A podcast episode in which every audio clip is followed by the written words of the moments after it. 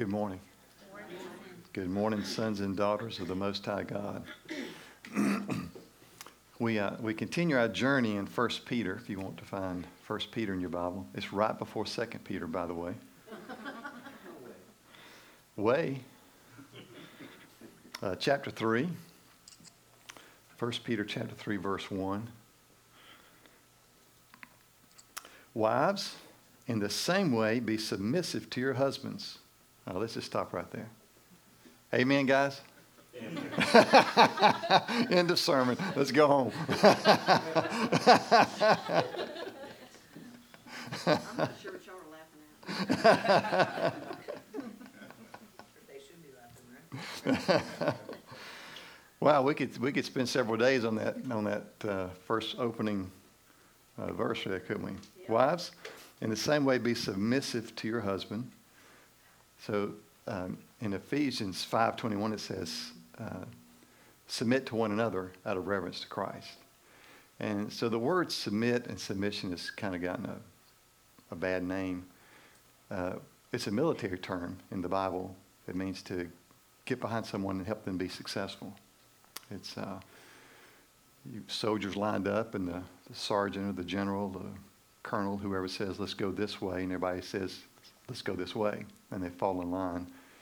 But the idea is to make someone successful in what they're trying to do. So when we think about the word submissive here, as we think about the other verses that follow, it means help your husband be successful. And so to do that, you need to know what it takes for your husband to be successful in what he's doing. That's what the scripture's saying. So whatever it is your husband's trying to accomplish in life, come along beside him and help him be successful. So that if any of them do not believe the word, they may be won over without words. Right? Remember, Peter's talking about dealing with life in difficult times. He's talking about dealing in life when there's persecution. That's, that's why he wrote um, this letter to some friends. Uh, around 64, 65 AD, the church was under persecution. Uh, the Jewish nation was under persecution. And he was writing this to say, here, this is how we act in persecution. And so apparently, uh, some, of the, some of the wives were coming to Christ, and their husbands were not following along because it wasn't a cool thing to do. They didn't understand uh, who was this Jesus. And so, what Peter's saying is look, you came to Christ, you were lost, you came to Christ, and now your husband's lost, and you need to do whatever you can to point him to Jesus. And he's giving them some examples here. So there may be won over without words. You know, it's amazing how many people can be won over without words. You know, uh, we're supposed to share the gospel all the time. Sometimes we use words, is what someone has said at some point. And I know in my life, as a teenager, there were people in my life that that won me over to Christ and Christ-like attitude, sometimes without their words. And one of those people I want to mention this morning, his name is Harold Baker. He was um, is my spiritual father. Uh, he's in hospice now. Got to go down and see him this week in Macon, Georgia, and was able to talk to him and laugh and cut up. And uh, he was in the hospital bed there. When I walked in, I leaned over and took his hand and and I said, Mr. Baker, I said, uh, do you remember me? He looked up and said, Jim Toole. You're going bald. well, thank you. You're already bald. That's the kind of man he was, right? And so I, I watched his life, and uh, my family never went to church when I was a teenager, but we lived two doors down from the Bakers. They had three sons, and uh, we were all about the same age. And, and so for three years until I had my own car, they took me to church five times a week. Very active youth group. Sunday morning, Sunday night, Wednesday night, Friday night youth group, and Saturday morning we went bus visitation and then knocking on door visitation every week. And so we would all pile in their car and go. And so I just want to give a shout out to Mr. Baker and to all the Mr. Bakers and Mrs. Bakers, Harold and Jane are their names, in the world who have led me and others uh, by their actions, by how they treated one another, and um, you know they they went through hard times, and I saw Mr. Baker cry when he got fired from his job, uh, wrongly fired from his job, and we all sat at the table, all of us, and him weeping. I thought, man, I've never seen this before. And he said, you know, I forgive those people, and God's going to have a plan for us. And sure enough, he did. Then a couple of weeks, he had another job. Just that kind of family that showed me the way. They've had bumps in the road, just like all families. They weren't perfect. But they demonstrated without words what it meant to follow Christ. when they see the purity and reverence of your lives, your beauty should not come from outward adornment. Ladies, I want you to know it's okay to adorn yourself a little bit. Okay? It's all right. What Peter's talking about is not, it's wrong to have makeup and wear nice clothes and everything. He's saying there's something deeper inside of you that needs to come out, is what he's saying. Your beauty should not come from outward adornment, such as braided hair and the wearing of gold jewelry and fine clothes. Now, men, this is not an excuse to not buy your wives gold jewelry or diamonds. Amen? Amen. Double amen. what was that? As long as she's submissive. As long as she's submissive.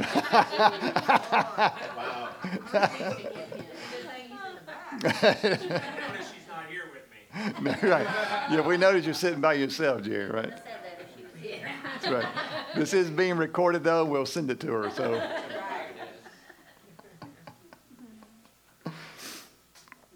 instead, it should be that of the inner self, the unfading beauty of a gentle and quiet spirit.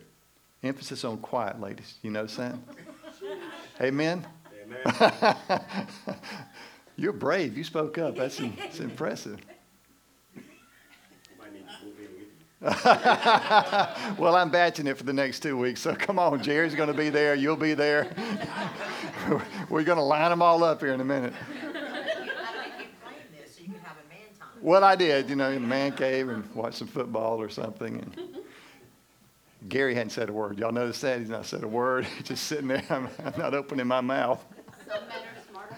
Oh, no. Oh, no.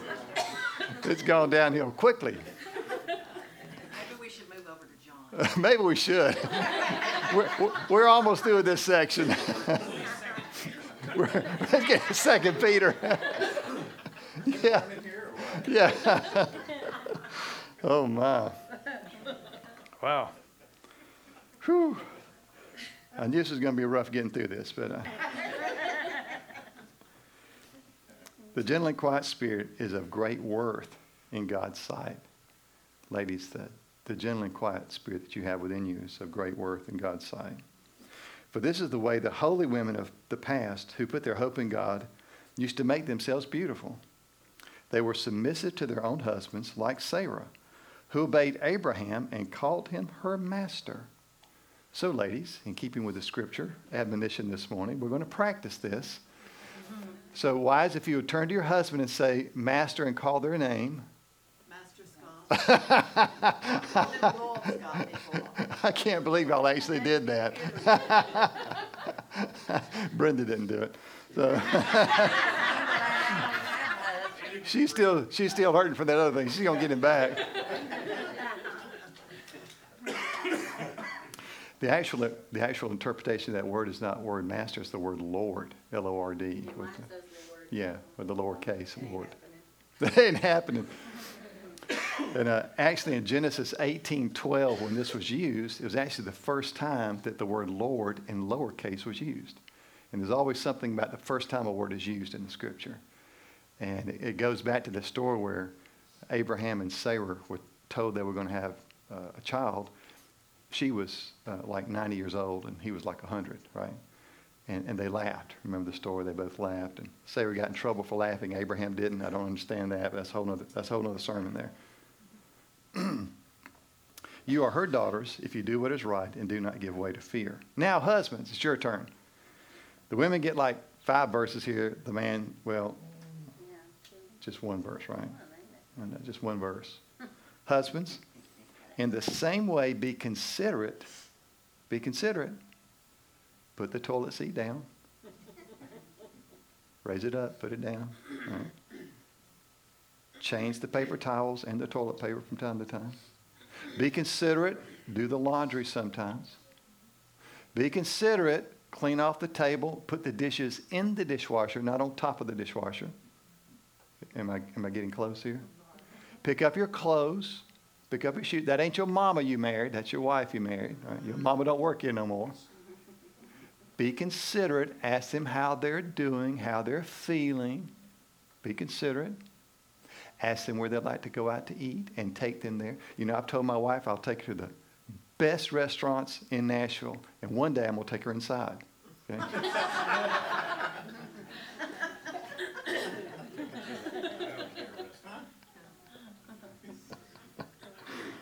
Husbands, in the same way, be considerate as you live your as you live with your wives, and treat them with what's the word? Respect. Respect. There's a song about that. R E S P E C T. Right? Yeah. Treat them with respect as the weaker partner. Uh, uh, uh, uh. This sounds better in the Passion Translation. This sounds better in the Passion Translation. Treat, th- th- listen, there's nothing weak about a woman, right? Amen. When you can push a nine pound bowling ball through a straw, right? and live to tell about it, That's right, live to tell. right? You know what I'm saying? Right? Ain't no man ever done that. Well, I don't know. There was one the, the other day that had. Anyway, I don't want to go there either. they say it's like having a kidney stone, but um, I, don't, I don't know if that's true or not. You ask any woman, and I'm pretty sure they'll say, uh, no, it's not. It's not talking about weaker in the sense of second class. What Peter's referring to is, is that typically a woman is not as strong physically over the long haul as a man is. That's what he's trying to say is, you know, be nice to him, treat him with respect. And as heirs with you of the glorious gift of life. Wow. Wow. You see, in the culture of Peter, a woman was way down the list. You had, you had the man, you had sheep, you had goats, you had camels, you had children, then you had your wife, and then you had dogs. That's pretty much the, the pecking order back in the day. And what Peter's saying is, no, no, no, no, no, no, no. In Christ, they are equal with you. Wow. Wow, Jesus changed everything for women. Amen. It was a radical shift in thinking. He was saying men and women are spiritually equal in the sight of God. And there, there is no hierarchy for a woman to get to God. She can go straight there, as we call it the priesthood of believers, which is a big fancy word for saying we can all go straight to God. We don't need a priest or a cardinal or a bishop or a pope to have a conversation with God. We just simply talk to him and he listens, right? And so he says, she's, she's an heir with you of the same salvation you have, so treat her that way. We should treat all men, we should treat all women that way. They're heirs of the kingdom of God, right? That's what Peter's saying. As heirs with you of the gracious gift of life, so that nothing, whoops, watch out, so that nothing will hinder your prayers. Man, if your prayer life isn't what it is, a, what you want it to be, does it have anything to do with how you're treating your wife? It's right there in the Bible. It's real easy to read that. So that your prayers will not be hindered. Guys, if we're not treating our wives with respect, loving on them, listening to them, doting on them, whatever that looks like for you and your household, if we're not respecting that they are heirs with Christ just like we are, then our prayer life is going to be hindered. And that's a strong statement Peter's making. See, guys, if you want your prayer life to work, treat your wife right with dignity and respect. Powerful verse. Finally, all of you live in harmony with one another. Mhm. He's going to give us a short list here of things to do. In the midst, in the midst of persecution, in the midst of persecution, he's saying, finally, all of you live in harmony with one another. I don't know that I've ever been in a more harmonious church than this right here. I don't think I ever have. It's just, I tell people, they ask me, tell me about your church. I the sweetest church I've ever pastored. Everybody loves each other. They pastor one another, take care of one another. It's beautiful. Harmony. Be sympathetic. Be sympathetic. Love as brothers. Be compassionate and humble. Do not repay evil with evil or insult with insult, but with blessings. Because of this you were called, so that you may inherit a blessing.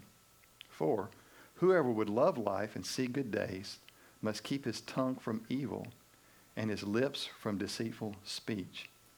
Peter's quoting Psalm 34 here now. He must turn from evil and do good. He must seek peace and pursue it. For the eyes of the Lord are on the righteous. Just to reiterate this one more time God's eyes are on your wife, God's eyes are on your husband, God's eyes are on your children and your parents, your grandparents. He's watching how we treat one another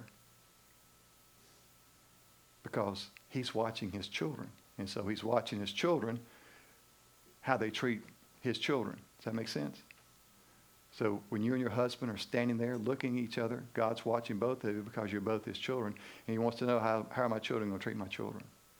There's no greater testimony, no greater testimony than a church body, a congregation that loves on one another in, in tangible ways. There's, there's no greater evidence of the power of Christ in our life than the way we love on one another. Just no, no powerful, no more powerful witness than we can give that we love on each other and we demonstrate it in some way because God's eyes are on the righteous and his ears are attentive to their prayers unless husbands you you know it's that, that prayer life thing we talked about he's attentive to their prayers but the face of the Lord is against those who do evil you never want to encounter the face of God when you're in the midst of doing evil it won't end well uh, I don't know if you have, I'm sure everybody here has seen the movie Raiders of the Lost Ark. You know, it came out a long, long time ago. One of the first action-packed movies ever produced. And, and in the end, when they open the ark up, you know, and the, and the angels come out and come around and, and they just dissolve everything, right? They dissolve all the bad guys, right? And the good guys are still left because they closed their eyes. They didn't look at the face of God. That's how it's going to be in the end, at the judgment day. Those who do evil and continue to do evil and pursue it, they're going to see the face of God and they will be dissolved and sent to eternal damnation. In Christ, we will never experience that. We will experience the face of God who looks at us and says, Enter in, my child, enter in. But the face of the Lord is against those who do evil. Who is going to harm you if you're eager to do good? But even if you should suffer for what is right, you are blessed. Once again, he's talking about persecution. Do the right thing. It's always right to do right. Do the right thing in the midst of persecution. Do not fear what they fear. Do not be frightened. But in your hearts, set apart Christ as Lord. Always be prepared to give an answer to everyone who asks you to give the reason for the hope that you have. But do this with gentleness and respect. But in your heart, set apart Christ as Lord. Every day when you wake up, look in your heart and say, Who's sitting on the throne? Am I sitting on the throne? Have I put someone else on the throne? Have I put an object on the throne? Or is Christ sitting on the throne of my life? Mm, that's right. That's what Peter's saying. Who's sitting on the throne today? Always be prepared to give an answer to everyone who asks you for the reason for the hope that you have. I was in a conference this week down in Atlanta, two day conference. And during one of the breaks, I went and spoke to this lady who had made some comments, and I just wanted to follow up on her comments. And, uh, and so I, I asked her, I said, so tell me about, uh, you know, what you were talking about. She said something, and I said, oh, that's great. And I brought up Jesus. I always like bringing up Jesus every chance I get. And she said, well, I think all paths, all paths lead to God. And, uh, and I mentioned the Quran. That was part of our conversation. I mentioned the Quran. She said, well, there's more in the Quran about Jesus than there is in the Bible about Jesus. This is a 40 year old woman in Atlanta, right? In the, in the buckle of the Bible Belt. And I thought, how sad. She's, she hasn't read either one. Or she would know. She said, I've done, I've done some research on all the religions, and they all, they all lead back to, to God. And, and then she made that comment like, how sad. She's not read either the Quran or the Bible. But I was gracious and smiled and I said, well, Jesus is the way, right? That's all we can say. But do this with gentleness and respect, keeping a clear conscience, so that those who, those who speak maliciously against your good behavior in Christ, they be ashamed of their slander. It is better if it is God's will to suffer for doing good than for doing evil. For Christ died for sins once for all, the righteous for the unrighteous, to bring you to God. He was put to death in the body, but made alive in the spirit. So, this morning, are you trusting in Jesus Christ and Him alone for your salvation? Was there a time in your life when you said yes to Jesus? Mine was December 13th, 1970. Some of you weren't born then. Most of you weren't born then. And I said yes to Jesus. And then got involved in church in a youth group. And God has been so good. We sang the song, and as we were singing, I was just going over all the ways that God has been so good to me to bring me to where I am today.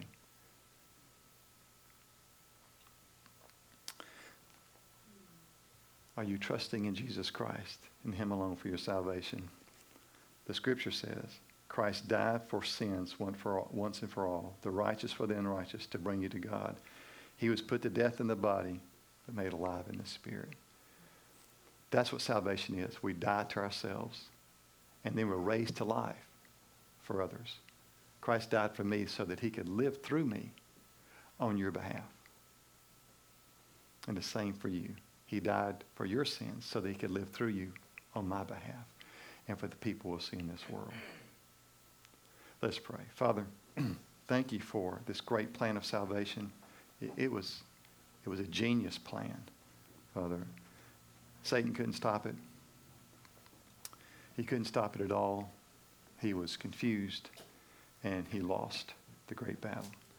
And I thank you, Father, for the, for the great, brilliant plan of salvation. Jesus, I just want to say thank you for taking the sins of the world into your body when you died on the cross. Thank you, Jesus. What a blessing. You've been so good, and you continue to be so good to us. Holy Spirit, I just invite you now.